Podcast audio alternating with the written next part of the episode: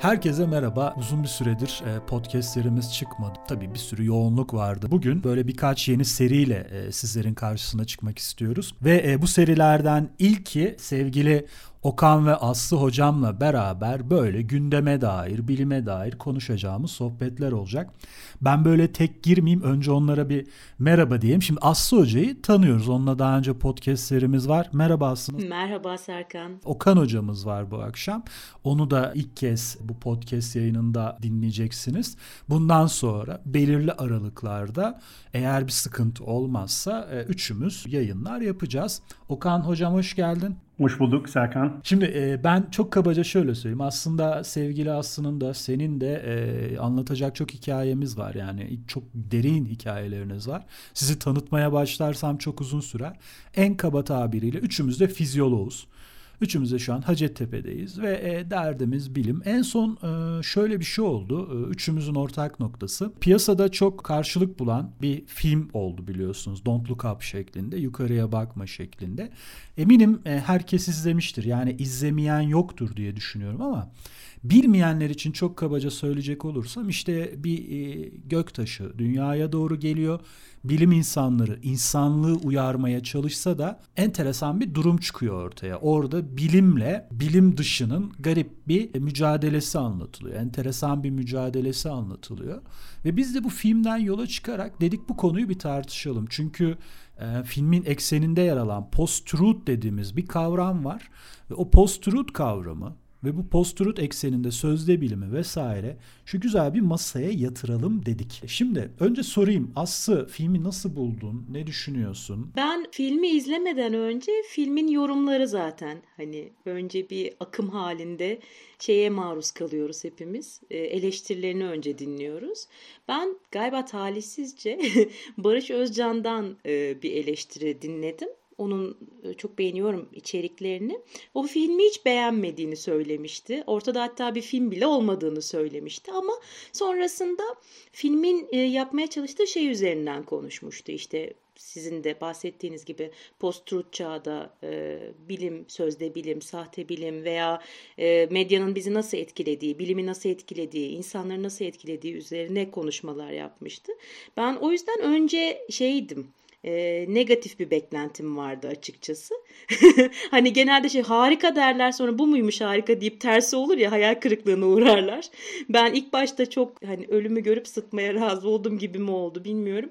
E, önce ben çok negatif bir eleştiri ile başladım. Ona göre filmi çok beğendim. E, filmin eleştirdiği şeylerde haklı olduklarını görüyorsunuz. Fakat bunun da içinde yer alıyorsunuz bir yandan. Hani Bunlarla yaşıyoruz gerçekten. E, ben şunu Okan'a sormadan önce şunu söyleyeyim. E, ben filmi çok beğendim. Filmi fazlasıyla beğendim çünkü e, yayınlandığı medium e, Netflix sonuçta. Hani böyle çok e, nasıl söyleyeyim insanlara ulaşmak adına bazen çıtayı ortalamanın altına düşürebilen yapımların çok olduğu bir ortamda hani sınırlarına bağlı kalmaya çalışmasını çok başarılı buldum o açıdan. Ve e, dediğim gibi filmin en çok sevdiğim tarafı da spoiler vermiyoruz tabii kimseye. E, o konuda hiç içiniz rahat olsun. E, finalin finali yani bitti dediğinde tam bitmiyor aslında. Ufak bir final daha var. O finali e, ben çok beğenmiştim. O finaldeki bir espri bayağı da zekice bulmuştum. Okan sen ne düşünüyorsun film hakkında? Ee, ben de hem güzel ama aynı zamanda biraz rahatsız edici buldum. Yani rahatsız edici filmin kendisi itibariyle değil de işlediği konular, yani o konulara karşı günümüzde de olabilecek şeylerin benzer şeyleri, benzer yaşanabilecek şeylerin bir gerçek olduğunu görmek o açıdan rahatsız ediciydi. Ee, ama o rahatsız edicilik güzel. Yani çünkü bizi bir takım şeylere sevk eden, düşünmeye sevk eden yönü çok güzeldi. Ayrıca oradaki bilim insanlarının da yaşayan karakterler olduğunu göstermek. Yani biraz önce aslında söylediği gibi yani onlar da insan. Evet Okan ya senin de dediğin gibi gerçekten korkutucu bir tarafı var. Çünkü e, hani her şeyi görüyoruz. Yani gelen şeyi de görüyoruz ama buna karşı bir duyarsızlık var. Şimdi tabii orada bir kara mizah yapılmış, olay abartılmış gibi gözüküyor. Yani hani vurgulanan da o ama mesele bence hiç de öyle değil. Şimdi isterseniz konuya şöyle girelim. Ben bundan yaklaşık bir 3-4 yıl önce bu konuda da bir video yapmıştım. Bilimle ilgili tehlikesinden de bahsetmiştim Onu çok kısaca söyleyeyim. Şimdi 2016 yılında Oxford Sözlüğü bir kelimeyi yılın kelimesi olarak seçti. Bu bugünlerde çok sık kullanılan post-truth dediğimiz bir kelime. Şimdi post-truth kelimesi ne? Önce dinleyicilerimiz için çok kısaca tanımını yapayım. Yani sözlük tanımını. Oldukça sıkıcı bir tanımı var. Şu, nesnel hakikatlerin belirli bir konu üzerinde kamuoyunu belirlemede duygulardan ve kişisel kanaatlerden daha az etkili olması durumu.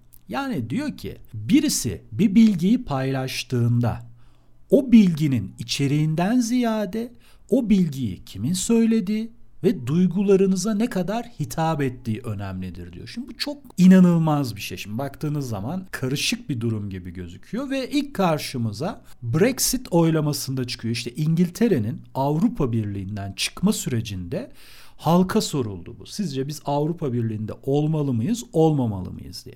Ve İngiltere çoğunlukla çıkarıldı. E, çünkü kimse orada e, işin analitik kısmına bakmadı. Olaya duygusal açıdan yaklaştı. Keza Trump'ın seçiminde de benzer bir şey söz konusuydu. Şimdi bunlar işin siyasi ayağı. Biz üçümüz de bilim insanıyız. Şimdi bizi ilgilendiren meseleler değil. Ama ben e, 2018'deki o videoda şunu söylemiştim. Bir gün post-truth bilime de bulaşacak ve bilime de bulaştı açıkçası. Çok net bulaştı hem de. İnsanlar olaya yaklaşırken şuna bakıyor. Bir bilgiyi öğrendiğinde bunu söyleyen kim? Eğer Okan Hoca'nın taraftarları Okan Hoca'yı çok seviyorlarsa ve Okan diyorsa ki işte bu böyledir artık onun arka planı doğru mu yanlış mı vesaire bunlara hiç girmiyorlar. Doğal olarak Okan Hoca'nın söylediğini doğru kabul ediyorlar. Bu açıdan çok büyük bir tehlike.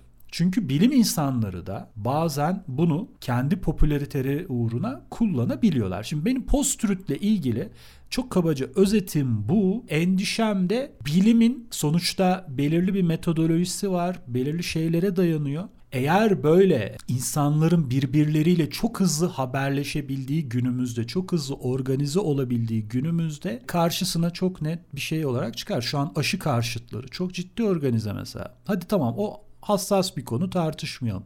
Düz dünyacılar var mesela. Yani bunların içinde bilimle uğraşanlar da var gibi. Şimdi bu örnekler çoğaltılır. Biz Aslı ile bugüne kadar çok konuştuk. İstersen bu yayında seni birazcık daha fazla konuşturalım. Ne düşünüyorsun bu post-truth hakkında? Aslında biraz önce sen e, post-truth'un tanımını çok net şekilde söylediğin e, tanımdan biraz yola çıkarsak burada duygular bence çok temelde önemli olan şey. Yani bir o olgular var, bir de duygular var. Mesela çok kötü bir hastalığımızın olduğunu öğrendiğimizde doğal olarak beklediğimiz şey iyileşmek umududur. Gerçekleri çok da duymak istemeyiz belki. Ama bazı insanlar da bunu duymak ister. Der ki ne olursa olsun ben öğreneyim ve belki de mücadele edip onu değiştirmek isterim. Post-truth'ta şöyle bir durum var. Ya tamam kötü can sıkıcı şeyler tabii ki var. Her zaman da oldu zaten. E yani biz bunu duymakla hayatımız daha kötü oluyor. Duymayalım. Yokmuş gibi davranırsak e, o zaman sorun da olmaz. Yani meseleyi mesele etmezsen mesele olmaz gibi bir sonuca geliyor. Ve duygular burada ön planda olduğu için e, mesela aşı bir, bir gerçek yani şu an Covid diye bir salgın var ve 5 milyondan fazla insan öldü. Ya bunu yok diyenler var mesela böyle bir salgın yok diyenler var. Hani buna bir komplo diyen var. Hani şuna katılıyorum. Hani aşı konusunda tabii ki e, bilime dayanan pek çok görüş olabilir. Onun yerine şu olabilirdi diyen olabilir. Ama toptan Covid yok dediğinde zaten konuşacak bir şey kalmıyor. Hani biraz oradan filme benziyor yani. O nedenle bu şekilde duygular üzerinden gittiğimiz zaman nasıl olayların teşhisini, tedavisini yapacağız? Aynı tıptaki olduğu gibi. Yani teşhisi yapmadan tedaviye geçmeye çalışıyorsun. E sonunda bir şey yapıyorsun ama e, hasta iyileşmiyor muhtemelen. O nedenle hani buradaki tehlike duygulara hitap eden şeylerin olması ve bu benim gördüğüm yeni de değil. 2400 yıl önce de Sokrates e, döneminde duygulara hitap eden insanlar varmış ve onlar insanları daha çok etkiliyorlar. Sokrates gibi düşünürler ise e, sonrasındaki Platon, Aristoteles yani biz bir şekilde aklımızla gerçeğe ulaşabilir miyiz? Yani ne ölçüdeyse. Bunu yapabilir miyizin çabasındalar. Bir grup ise ikna üzerinden yani güzel konuşarak, duyguları oynayarak ikna etmek üzerinden gidiyorlar ve bu ikna daha etkili gözüküyor. Çünkü bilim insanı konuşurken daha muğlak konuşuyor. Diyor ki şimdiki veriler gösterdiği kadarıyla şöyle gibi gözükmektedir. Bu çok böyle insanın içine işleyen böyle hani böyle ağzını doldura doldur tam işte budur diyeceğin içine sinen bir şey gibi gözükmüyor. Çünkü adam da diyor ki yarın veriler değiştiğinde bu bilgi güncellenmesi gerekebilir. Ama öbür türlü birisi çıkıyor diyor ki işte tansiyonunuz varsa benim bir bir macun hazırladım. Bunu içtiğiniz zaman iyileşiyorsun. Ama haksız sayılmazlar mı? Okan şunu söyleyeyim sana. Çok güzel anlatıyorsun. Bölüyorum ben seni ama. Mesela şey düşün ya. Ben hep aynı şeyi söylüyorum. Seninle de konuşuruz bazen. Şimdi bizim millet abi insanların da çoğu net bir şey duymak istiyor haklı olarak. Çünkü bilimsel bir yaklaşım anlayış yok. Pratiği düşünüyor adam. Mesela çok basit. Kardeşim bu bilim dünyası.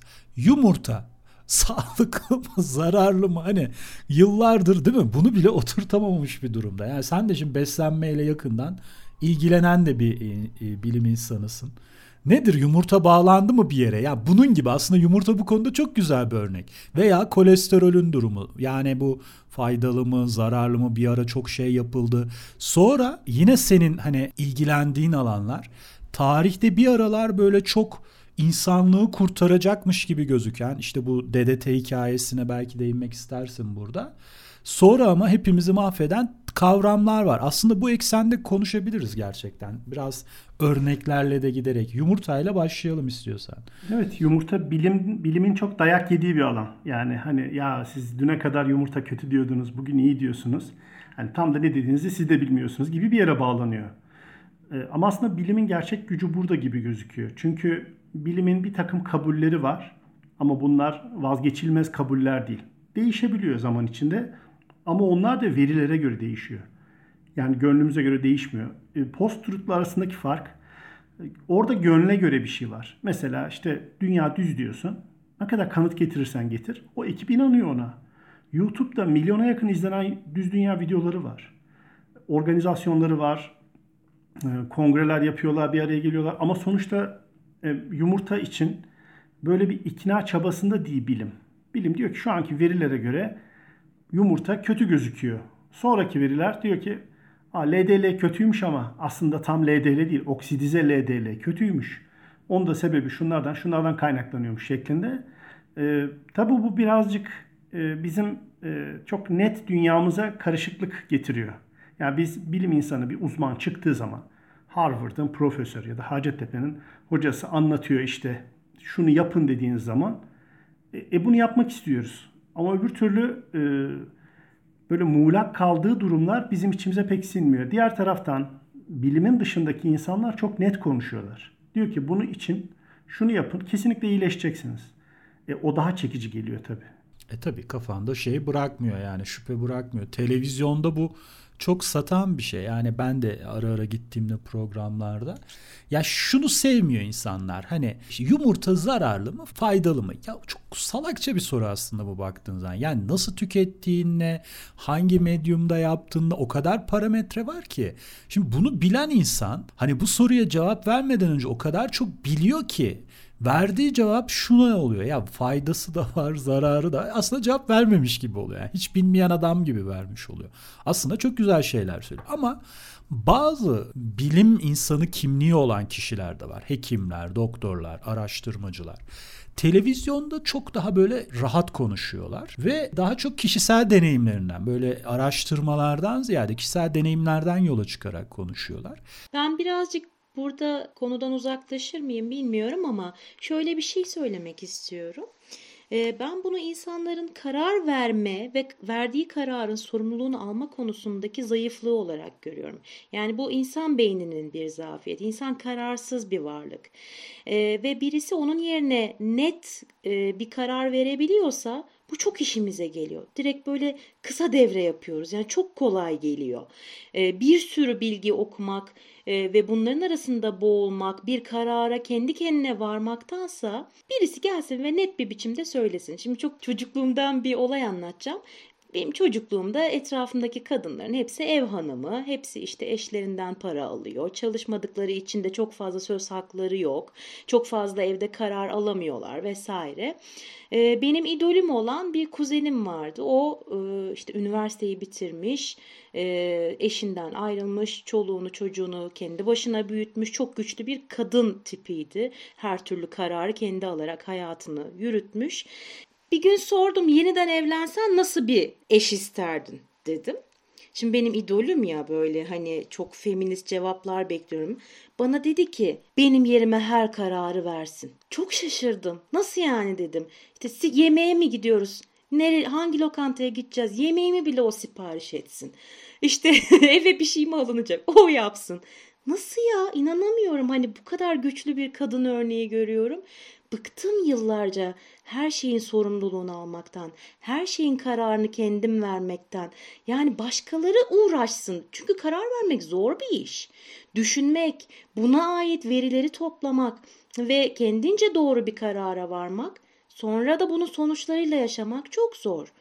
Hele ki e, insanların bilemeyeceği, bilim dünyasının bilmesini beklediğiniz konularda kararı insanların vermesi gerçekten zor. Mesela bir sineği düşünüyorum ya bu sineğin beyni küçücük. Benim yapamayacağım bir sürü şeyi yapabiliyor. O işte toplu iğne başından küçük beyniyle yüz tanıyor yani bir, bir başka bir sineği ayırt ediyor. Onunla çiftleşme dansı yapıyor, uçuyor, konuyor, uygun besinleri seçiyor. Yani bu kadar şeyi bu kadar yerde nasıl yapıyor? Kocaman kafam var. Ee, bu kadar fonksiyonum yok diye düşünüyorum. Ama şöyle bir şey var. İnsan e, her an yetisi olmayan şeyleri öğrenebilme ve e, aldığı verilerle yeni bir çıkarımda bulunabilme ve karar verme yetisine sahip ama bu karardan da vazgeçebilme lüksüne sahip. Yani bu kadar sinaps, bu kadar nöron insanın özgürce karar verebilmesi, dolayısıyla kararsız da kalabilmesi için var. O yüzden bilim insanlarından şunu beklemelerini doğru buluyorum. Ya bize net bir şey söyleyin. Ekmek yiyor muyuz şimdi? Yemiyor muyuz? Ekmek yiyorsak tam buğday mı yiyoruz? Efendim çavdar mı yiyoruz? Karıştırıyor muyuz? Yumurta yiyor muyuz? Meyve suyu mu içeceğiz? Meyveden zinhar uzak mı duracağız falan. İnsanların bunu beklemesini doğru buluyorum zaten. Fakat bunu da açıklamamız gerekiyor. Bilim her an değişebilir. İnsanlara bunu da söylediğimiz zaman o zaman şu beklenti devreden çıkacak. Bunu dediler. Bu mutlak doğrumuzdur. E, sonra kendi dediklerini e, çürüttüklerinde onlar yalancıdır. Hani böyle bir yere varıyor ve insanların bilime olan güveni gidiyor. Çünkü hep net bir cevap istiyor insanlar haklı olarak. Ama bunun olmadığını anlatsak belki de bugün için bilimsel verilerin ışığında en gerçek şey bu. Ama bu değişebilir. Buna insanlar ikna olduğunda bu kadar tantana olmayacaktır diye düşünüyorum. Yani e, halk haklı diyerek şu an bizi dinlemekte olan bir sürü e, insanı e, şey yaptın, e, oyunu aldın sevgili Aslı. Şimdi ben bu konuda şunu eklemek istiyorum. E, bence bir şey en çok içindeki zarar veriyor. Yani evet halk doğruları duymak istiyor olabilir. E, bu da çok haklı kabul edilebilir bir şey gibi gözükebilir. E, ama burada asıl büyük sorumluluk bence bilim insanlarına düşüyor. Ee, bir şeye dediğim gibi en çok içindeki zarar veriyor. Yani eğitim anlamında çok kötü bir performans göstermiş bir öğretmenimiz varsa e, onu eğitim hayatımız boyunca hatırlıyoruz ve o dersi belki sevmememize sebep oluyor. Ya da tam tersi çok iyi bir öğretmen bize o dersi sevdirebiliyor. Ee, medyaya çıkan bilim insanları bazen o medyanın heyecanına kaptırıyor belki kendisini ve olmayacak önerilerde bulunuyorlar. İşte şöyle yapın, böyle yiyin, işte tıpta tabuları devirdi, işte bütün şeyleri yıktı. Tamam yıktı, sansasyon da oluşturdu ama acaba o arada başka şeyleri de mi yıktı? Ve insanların kafası karışıyor. Şimdi mesela çıkıp ben bugün işte günde 3 tane tavuk yiyin kesinlikle çok faydalı dediğimde e, buna inanan birileri çıkabilir ve ikna gücünde. Ben inanırım. Tavuğu çok seven biri olarak. Bak beni direkt etkilersin yani. Seni yakaladık mesela o güzel ama yani hani mesela bunun bunun e, sonucunda birçok insanı ben yanlış yönlendirmiş olacağım ve haklı olarak insanlar da e, belli kurumları dikkate almalarından daha doğal bir şey yok. Aslı'ya katılıyorum. Hani ben e, bir salgın olduğunda tabii ki Sağlık Bakanlığı, tabii ki üniversitelerimize güveneceğim. Yani bunlara güveneceğiz ve doğal olarak onları dinliyor olacağız. Aklımızda o bilgiler her anda değişebilir gibi bir seçenek bırakmakla birlikte onları dikkate alacağız. Okan bir şey sorabilir miyim sana tam burada? Çok özür dilerim. Aslında anlattığın konuyla da ilgili. Şimdi tabii biz böyle üç bilim insanı olarak, bilimi bilen insanlar da olarak konuşuyoruz. Ama şimdi kendini hiç bilimle uğraşmayan bir insan gibi düşün. Yani işinde gücündesin, bankacısın, ekonomistsin, neyse yani şey yani hani böyle sağlık bilimlerine ile ilgilenmeyen bir insan ya da normal bir vatandaşsın. Ben bir televizyonda e, izlerken bir bilim insanını ya bu e, hani böyle ilginç konuşuyor. Bunun bir şey var mı? Hani bunların bir tarzı var mı? İşte genelde bu tarz konuşanlar hani şu cümleleri kullanır. İşte e, araştırmadan ziyade kişisel deneyimlerine dayanır gibi böyle hani birkaç ipucun var mı aklında kafanda bize söyleyebileceğin? Yani bunu anlamanın yöntemlerinden bir tanesi o kişiyle ilgili mesela diyelim ki bir öneride bulundu. Üç tavuk diyelim. Güzel bir öneri olduğu için senin de sevdiğin. Üç tavuk üzerinden bir öneride bulundu. Yapabileceğimiz şey şu. Bu kişi mesela e, acaba bu konuyla ilgili bir şeyler yapmış mı daha önce? Araştırmaları var mı? Sağlık Bakanlığı üç tavuk konusunda ne diyor? Yani biraz bakma imkanımız olabilirse e, bu öneri bilim dünyasının genel kabulü mü yoksa bu kişinin önerisi mi diye bir bir yere koyabiliriz. İkincisi de bu tür e, bilimin dışında biraz da sansasyonel şeylerin temel özelliği öncelikle medyaya çıkmak. Yani ben e, yıllarca araştırma yapıp o konuda işte 3-5 kişinin hadi 100 kişinin okuyacağı bir makale yapmak yerine televizyona çıkıyorsam yani milyonlar beni görebiliyor. Fakat beni eleştirecek hiç kimse yok. Çünkü muhtemelen karşımdaki kişi o konuyu benden da, daha az biliyor. Ve e, ben o güzel konuşmayı yaptığım zaman e, bilgiyi yaymış oldum. Ama kim sınayacak beni?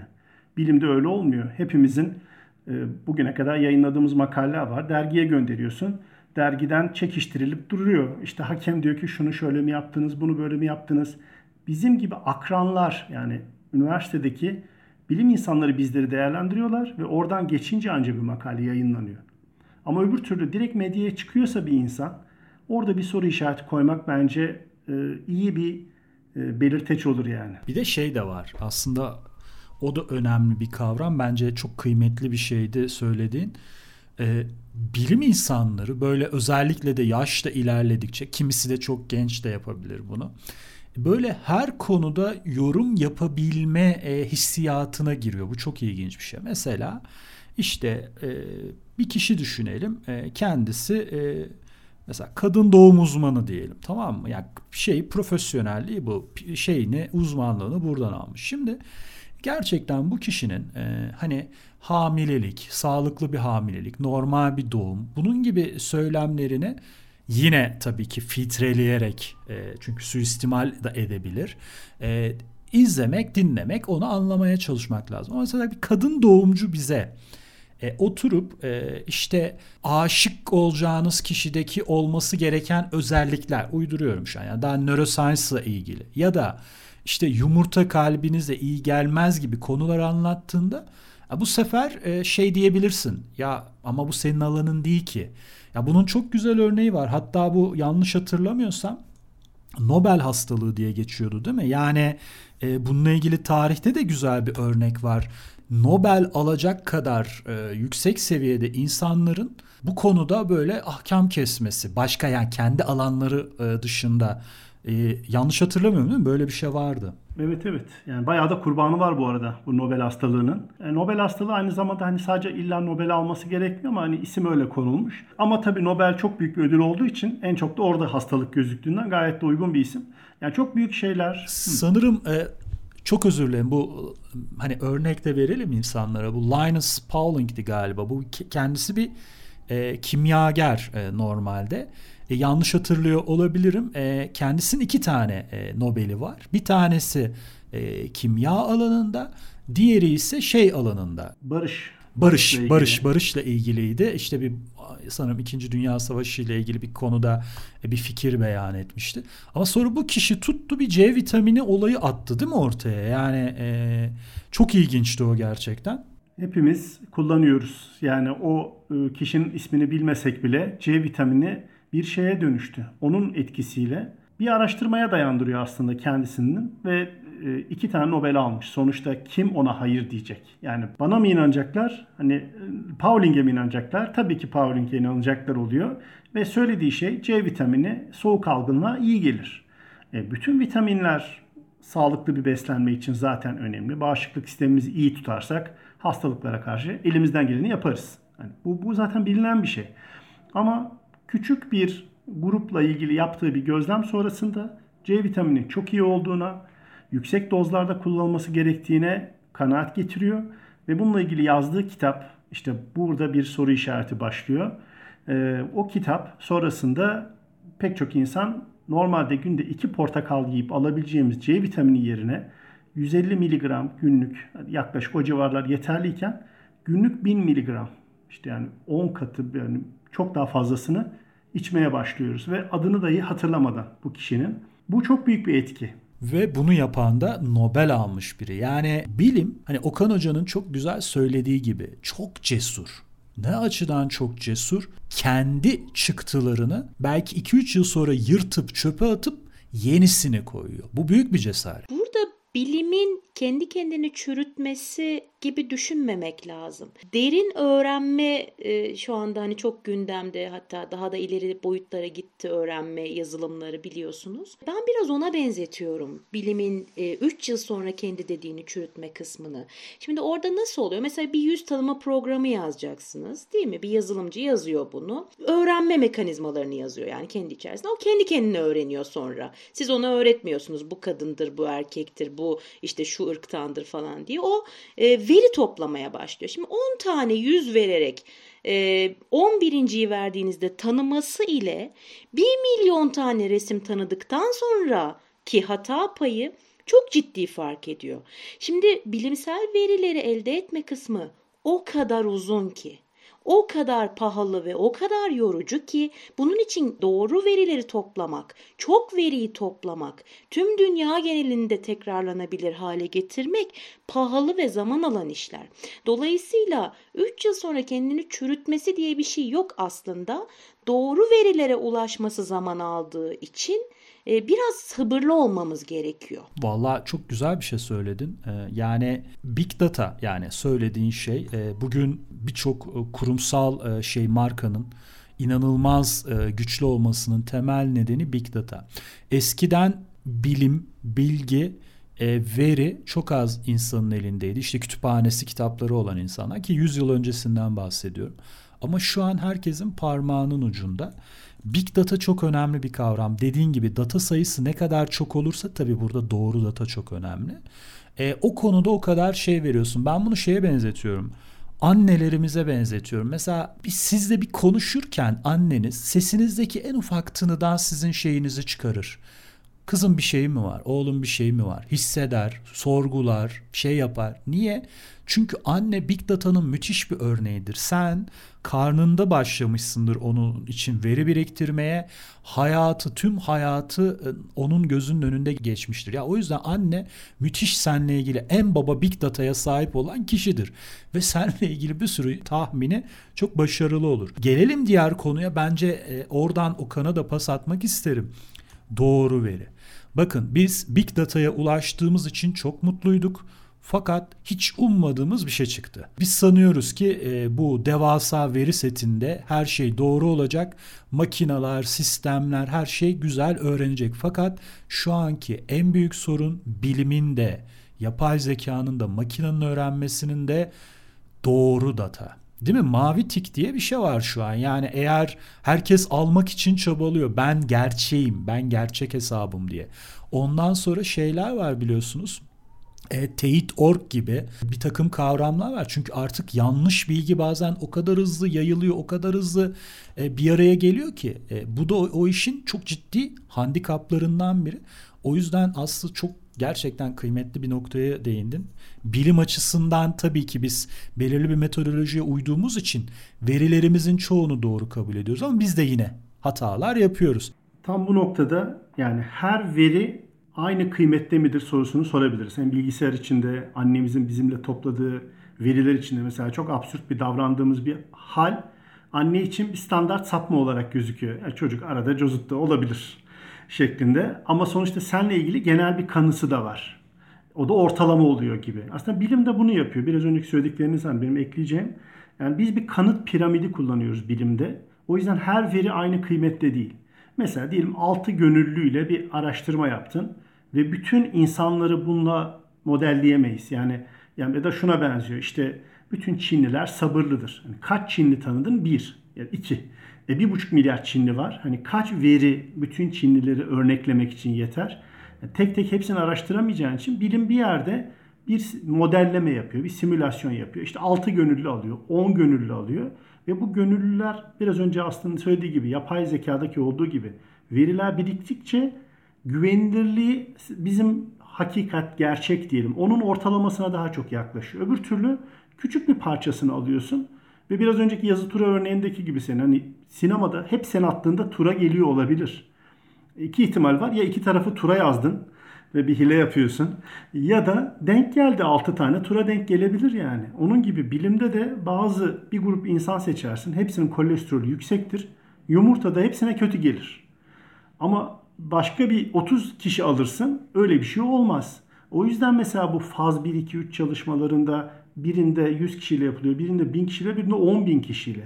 Diyorsun ki galiba artık doğru bir noktaya yaklaştık ilk faz 1'de tamam bu kesinlikle güvenilir bunu da kullanalım gitsin dememe eğilimi işte biraz yoğurdu üfleyerek yemek diye Türk atasözünün bilimselcesi. Çünkü geçmişte işte talidomit örneği var. Ee, annelere bulantı için verilen bir ilacın vaktiyle Avrupa'da sonrasında çocukların kolsuz bacaksız doğmasına sebep olan bir ilaç. Bu tabii çok büyük bir travma bilim için. Yani bu kadar hızla bir ilacın geçmesi, hemen kullanılması bugün ilaçlar çok çok daha dikkatli sınanıyorsa o geçmişin travmalarının çok büyük etkisi var. O nedenle hani bilim e, sadece altı gönüllüye güvenmiyor. Bu veriler birikiyor. Olgu çalışmaları, birçok çalışmanın birlikte değerlendirildiği meta analiz denilen çalışmalar. Yani o piramidin yukarısına yaklaştıkça galiba şimdi doğruya biraz daha yakınız noktasında oluruz. Yoksa ilk yaptığımız deneyde haberlerde hep görüyoruz ya işte kahve kansere iyi geliyormuş. Ertesi gün okuyorsun aman kahve içmeyin şuna kötü geliyormuş. Yani bunlar ne oluyor bunlar anlaşamıyorlar mı dememizin sebebi o sadece bir tane çalışma. Ama onlarca çalışma birleştiği zaman o işte big data'ya biraz daha yaklaşıyoruz ve bilimde en aşağısından en yukarısına kadar bu temkinle ama sonlara yaklaştığında artık mesela sigara ve e, akciğer hastalığı konusunda artık kimse pek bir şüphe etmiyor. İlk başlarda ediyorlardı ama ee, yanlış bilmiyorsam bu küçük hücreli akciğer kanserini teşhis eden kişi o da kendisi de bu kanserden ölüyor. Çünkü sigaranın daha zararlarını bilmiyorlar 1900'lerin başlarında. Hani sonra 50'lerde 60'larda binlerce kişiye bakıyorlar. Ha bu bayağı zararlıymış şeklinde. Ya ben onlarla ilgili e, çok fazla hani geçmişte çıkan gazete ilanı, e, reklam gördüm. E, doktorlar tavsiye ediyor. Hatta bir tanesi şok ediciydi e, hamile bir kadın e, sigara içiyor. İşte boğazınızı rahatlatır. İşte daha iyi nefes alırsınız, çocuğunuz şu olur bu olur gibi. Sigaranın ilk başta bir şeyi var. Aslında burada temel şey şu. Uzun vadedeki sonuçları görmek lazım. Ya şu şeyi anlatsana şimdi Aslı'yı az konuşturduk ama şu DDT örneği bunun için çok e, güzel bir örnek yanlış hatırlamıyorsam. Çünkü böcekler e, tarımda bizim için her zaman sıkıntı yaratıyordu. Bu 1950'ler falan mıydı? O civardaydı değil mi? Çünkü ben çocukluğumdan e, bizim köyde de köy evinde de bir DDT mantığını hala hatırlıyorum. Aslında o bununla ilgili güzel bir örnek. E, hatırlıyorsan paylaşsana Okan hocam. 1800'lerin sonlarında e, Malthus'u biliyoruz. İşte bakıyor adam. Yani nüfus artışı logaritmik oluyor. Kaynaklar öyle artmıyor. Çok hızlı nüfus artıyor. E, biz aç kalacağız diyor. E, Birçok insan işte Dünya Tarım Kongrelerinde böyle giderse açlıktan öleceğiz. Ki 2. Dünya Savaşı'nda Çin'de büyük felaketler var. 1942 diye bir film var. Yani Japonlarla savaşta ölenden daha fazlası çekirgeler ve kıtlık nedeniyle ölüyor. Çok büyük felaketler ve bu durumda şu böcekleri ortadan kaldıracak bir ilaç olsa ne iyi olur diye çalışmalar devam ediyor. Ve DDT'nin bulunması, sonrasında bunun tarıma kullanılması çok büyük bir yeşil devrimin önünü açıyor. Ve biz bugün dünyada hani 7 milyardan fazla insansak bu tarım ilaçlarının kullanılmasının açtığı bir rota var. Ve bu nedenle bu kişiye Nobel ödülü veriliyor. Paul Herman Miller. E, bu arada adını da ben e, bir yandan bakıp söylüyorum. Fizyoloji ve tıp ödülünü alıyor 1948 yılında DDT'nin etkilerine ilgili. O özellikle böcekler üzerine diye. Hani merak edenler olur diye hatırlatayım istedim. Devam edebilirsin Okan Hocam. Ve tabii bu bu keşif yani insanları çok etkiliyor. Yani bu DDT ödül alıyor, şey yapıyor çok güzel. Fakat sonra Rachel Carson diye bir ekolog e, Sessiz Bahar, Silent Spring diye bir kitap çıkartıyor. Ve hani diyor ki kuşlar neredeler? Yani baharda kuşlar yoklar artık. Çünkü ortaya çıkıyor ki DDT böcekleri zehirliyor. Ve böcekleri yiyen kuşlar da zehirleniyorlar. Kuşları yiyen kuşlar da zehirleniyorlar. Şeklinde bütün bu besin zinciri, ekosistem bundan ciddi etkileniyor. Antarktika'da penguenlerin kabuğundan çıkıyor DDT. Hani DDT kullanılmayan yerlere bile bütün dünyaya bulaşıyor. Ve sonra diyorlar ki ya tamam bu, bu iyiydi ama e, bu yönünü biz hiç düşünmemiştik. DDT'den kurtulalım. İşte bugün bütün çaba bu organik tarımın, iyi tarım uygulamalarının, permakültür gibi uygulamaların çabası bu ilaçları minimum kullanarak ya da hiç kullanmayarak nasıl gıda üretiriz? Tümüyle vazgeçemiyorsun çünkü işte bu kadar insan nasıl besleyeceksin? Bir orta yol bulmaya çalışıyor insanlık. Ama biz de çocukluğumuzdan hatırlıyorum. Ben de arabayla yolculuk yaparken ailemizde bilmiyorum, tatile giderken arabanın camları, ön radyatörü hepsi böceklerle dolardı. Şimdi yolculuk yapıyorsun. Pırıl pırıl bir cam. Hani iyi gözüküyor. Hiç böyle kirlenmiyor arabanın camı gibi ama çok kötü bir durum. Çünkü DDT ve benzeri türevleri hala böcekleri öldürüyor ve ekosistemler üzerinde hala büyük bir tehdit. Bu DDT meselesini işte o organik fosfatları vesaire biz seninle şeyde de konuşmuştuk. Çöpe Değer isimli bir podcast'imiz vardı. Orada da işte çevreci yaklaşımlar nasıl olabilir gibi. Hani isteyenler oraya da bir göz atabilir. Ee, ben başka bir yere e, getireceğim. Bir e, hani ilk önce şunu söylemiştik ya e, veri toplamak. Bir doğru veri, bir çok veri. Hem doğru olacak veriniz hem de çok olacak. Birbirleriyle tutarlı genel tabloya baktığınız zaman bir sonuç çıkaracaksınız bundan ki insanlara evet bunu böyle gördük diyebilirim. Hani işi en başa döndürürsek insanlar sizden karar bekliyorlar. Karara nasıl varıyoruz o konuşuyoruz ya. Şimdi bunlardan bir tanesi çok ve doğru veriye ulaşmak. Bu DDT'de vesairede niyet iyi bir şeye başlıyoruz ama doğru verilere, gerçek verilere bir zaman sonra ulaşıyoruz ve sonrasında da e, işte ekonomi sizi yönlendirmiyorsa, belirli çıkarlar e, doğrultusunda e, verilerinizi de saklamanızı iteklemiyorsa bir şekilde açıklıyorsunuz. Talidomitten de dönüldü. Talidomitin başka bir formu bugün ilaç olarak kullanılıyor. Bilim yine devam ediyor. Hatasını telafi etmeye çalışıyor ve doğruya gitmeye çalışıyor. Yani bilimi bilimle e, çürütüyorsanız o zaman doğru bir yere gidiyorsunuz. Ama bilimi e, sansasyonel e, iddialarla veya ekonomik sebeplerle çürütmeye çalışıyorsanız yine doğruya varamıyorsunuz. Yine uzaklaşıyorsunuz. Bir diğer şeye şimdi gelmek istiyorum. Tek neden yanılgısı ya da mantıksal hatalar. Şimdi sadece veri de değil. Mesela bu işin bilimin bir öncesinde ve hep e, içerisinde olması gereken şey felsefe ve mantık. E, sizin iddianız ne? Bazen her şey e, doğru korelasyonda görülmeyebiliyor. Mesela şöyle bir iddiada bulunabilirsiniz. Dondurma yemek cildi karartır. Ve bunun üzerine 100 yılda araştırma yapsanız, bu bu şekilde hani veriyi toplarsanız, bu metotla toplarsanız dondurma yiyen insanları alıp ciltlerinin işte karardığını ölçerseniz büyük ihtimalle tutarlı bir sonuca varırsınız. Halbuki başta sizin e, mantık e, sebep sonuç ilişkinizde bir hata vardır. Şu an çok vasat bir örnek veriyor olabilirim ama dondurma ne zaman yeniliyor tüm dünya genelinde? Çoğunlukla yazın e, ve yazın insanların cildi kararır gibi birbiriyle alakasız şeylerin korelasyonu da olabiliyor. Ya da tek neden yanılgısı deniyor. Bir şeyi basitleştirerek anlatmak istiyorsunuz. Efendim işte yumurta kolesterol yapar. Gene yumurtaya döndük ama kolesterolünüzü yükseltir. Yani kolesterolünüzü bir sürü şey yükseltebilir. En başta genetik sebepleriniz olabilir. Vücudunuzun yapısıyla, efendim karaciğerinizle yani sizin kendinize ait sebepleriniz vardır. Üstüne toplumdaki bir sürü besin buna sebep olabilir ama tek nedeni indirgeyip onun üstünden uğraşıp uğraşıp bir gün öyle bir gün böyle bir gün şöyle bir sürü içerik üretebilirsiniz. Ben sadece bu ikisini söylemek istedim. Bir mantıksal çıkarımlarımızın da doğru olması gerekiyor. Sadece çok fazla deney yapmak, çok fazla veri toplamak değil. Bir de bir sürü şeyin çok fazla nedeni oluyor. Yani insan vücudu o kadar karmaşık ki Görüyorsunuz bir tane damar genişleyecek ya da daralacak. Yapabileceği iki şey var. Ya genişleyecek ya da daralacak değil mi? Ya buna etki edebilecek milyonlarca faktör var. Doğru. Şey bahsettin ya şimdi o önemli bir şey. Ben benim takıldığım nokta o. Hani bilim bir şekilde deniyor, yanıyor, sayısını çoğaltıyor ama kendi içinde bir mekanizması var ve kendi içinde aslında kendisini koruyor. Yani doğruya doğru giden. Çünkü yöntem ve eleştiri mantığı yani sistematiği mükemmel değil ama hiç fena da değil. Yani güzel bir şekilde aktarıyor. Bu bence çok kıymetli bir tespit aslında. Yani bilimle ilgili zaten bu konuda bir sıkıntımız yok. Ama benim sıkıntım şu. Bilim kendi içinde kendini koruyor. Az önce senin bahsettiğin şekilde. Fakat bilimi dışarıdan kim koruyacak? Şimdi mesele o.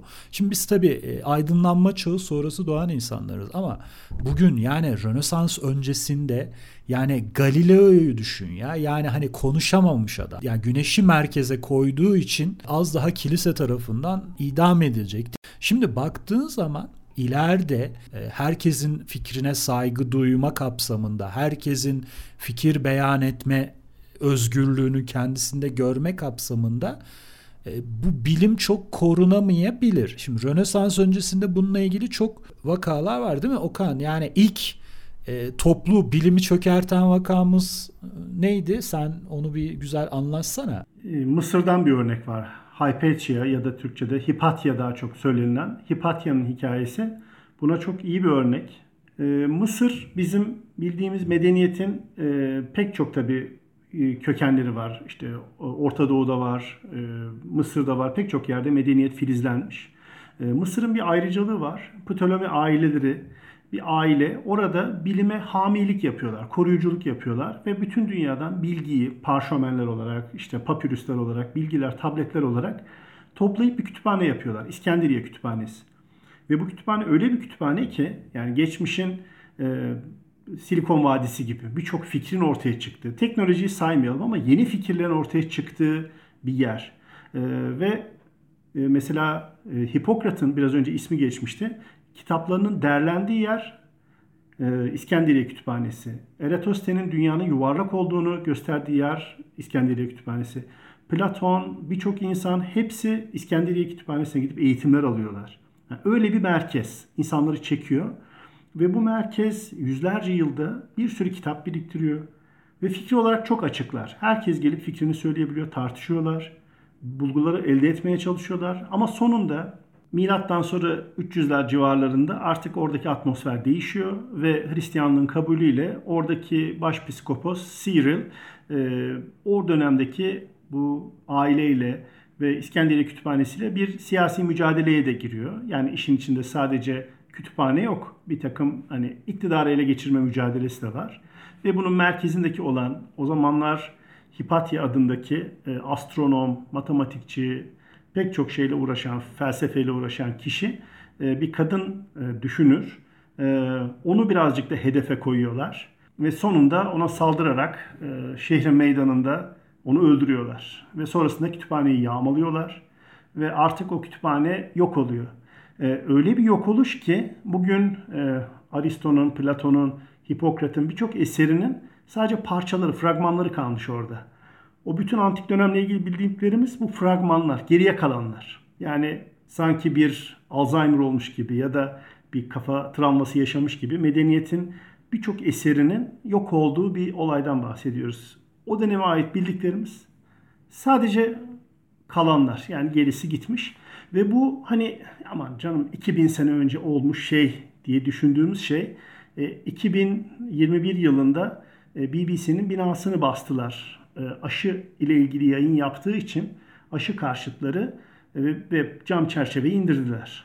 Yani sonuçta hani aşının taraftarı ya da karşısı olarak bireysel olarak düşüncelerimiz olabilir ama organize olup e, bir şekilde böyle bir şeye saldırıya doğru döndürmek işte bizim bu post-truth çağının yani 2000 yıldır olan şeylerden çok da farklı olmayabileceğini e, bize düşündürüyor ve e, sosyal medya bunun organizasyonunda çok temel bir yer sahibi.